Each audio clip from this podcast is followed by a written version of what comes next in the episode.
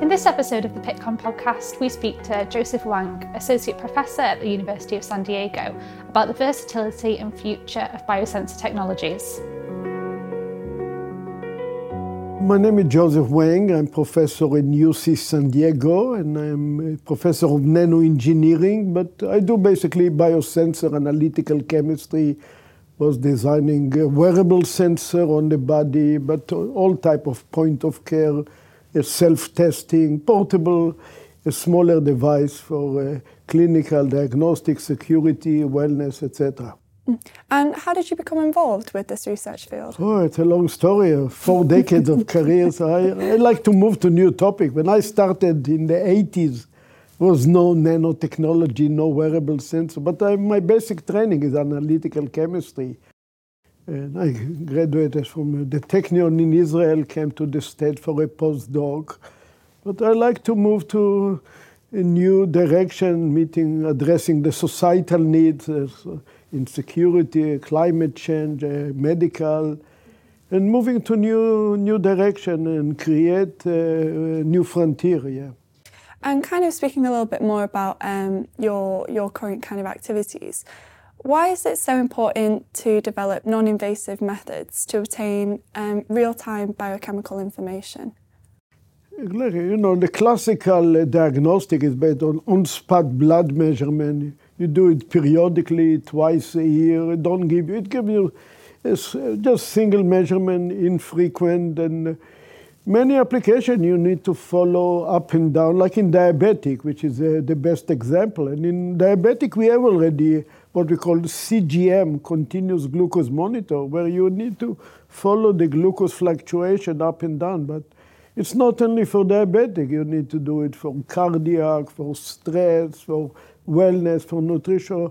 So just measuring the blood uh, free uh, monthly or uh, quarterly is not enough to give you any full picture and you really want to see the trend, and uh, it's not only in medical, also in uh, fitness, you want to have a continuous monitor of your uh, uh hydration or lactate, all type of parameters that going up and up, kidney disease, uh, cardiac disease, a lot of variation, temporal variation, that just one measurement a month will not give you any information.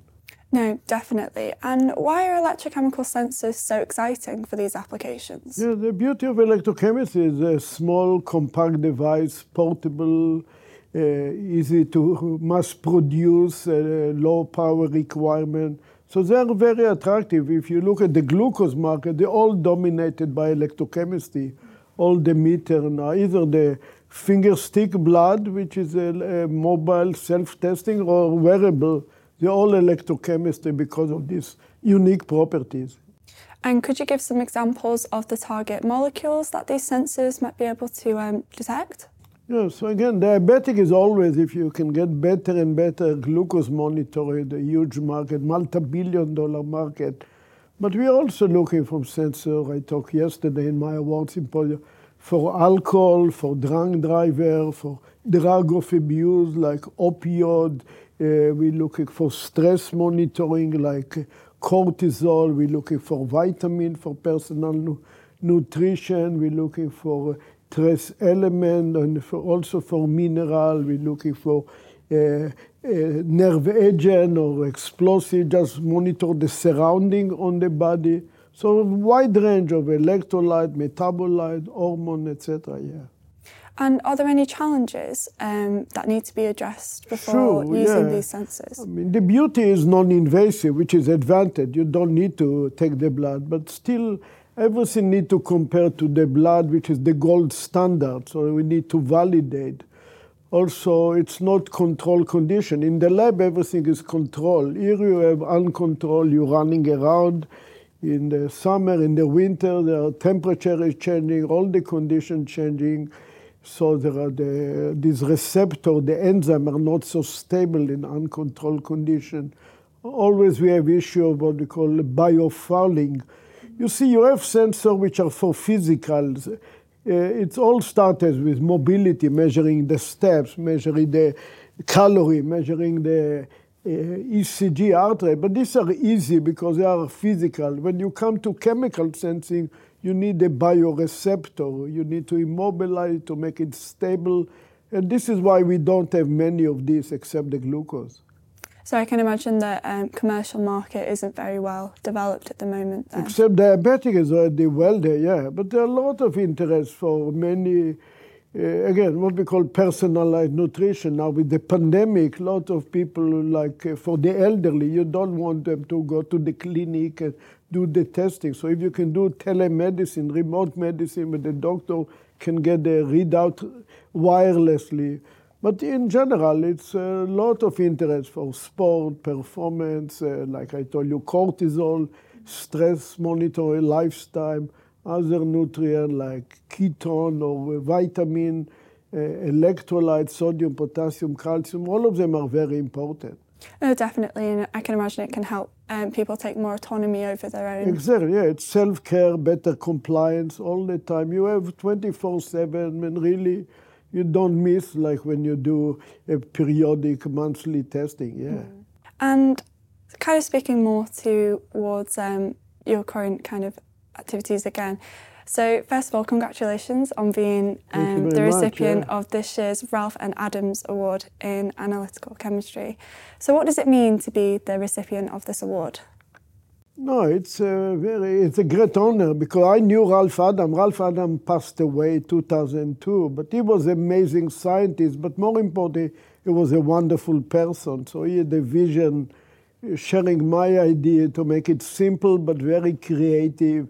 He was the first one to put electrode in the brain of small animal, looking for neurochemical in the brain. This was in the 70s, you know. I'm now putting electrode in the skin, which is easy, but imagine in the 70s to put electrode in the brain. So you have the vision to do so. He was amazing uh, person, and so it's a great honor to get an award on the name of Ralph Adams. And again, also uh, all the previous awardees the past decade are all uh, the top leader in the field of analytical chemistry it's nice to hear that personal touch exactly, towards the yeah. Oh, award oh, yeah. as well. And what are you working on right now that you are particularly excited about? Yeah, we have a big group of 40 people in uh, UC San Diego, and I have two subgroups. One is the wearable sensor.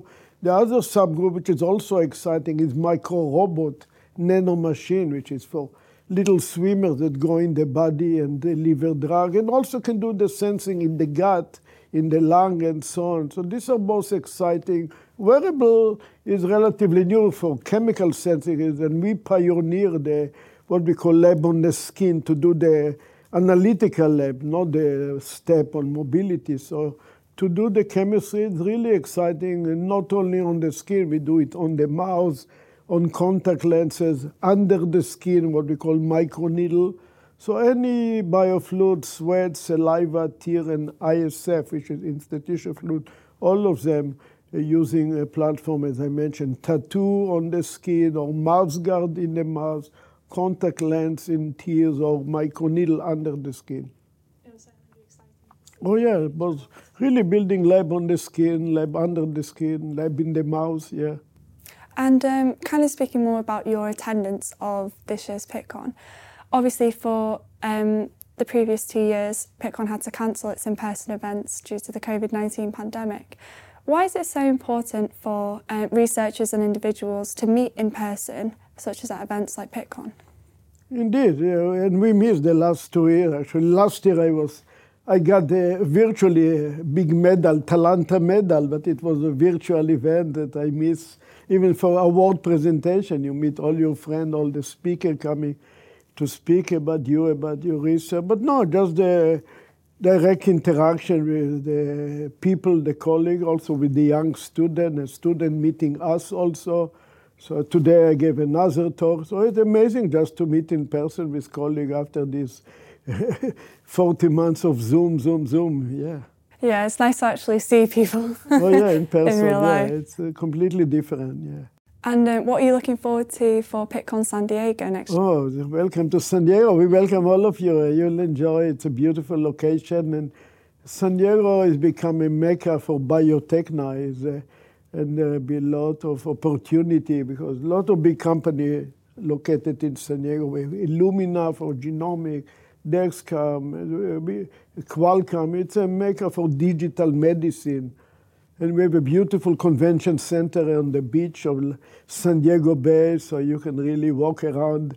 Uh, Philly is nice, you have a beautiful market, but San Diego, you'll enjoy the, the Bay, San Diego Bay, our fish taco, Balboa Park, San Diego Zoo, but convention center is also beautiful like here, so, and the weather will, hopefully will be even weather, uh, better than here, yeah. Hopefully, a little bit warmer than oh, what yeah, we've seen always here. warmer in San Diego.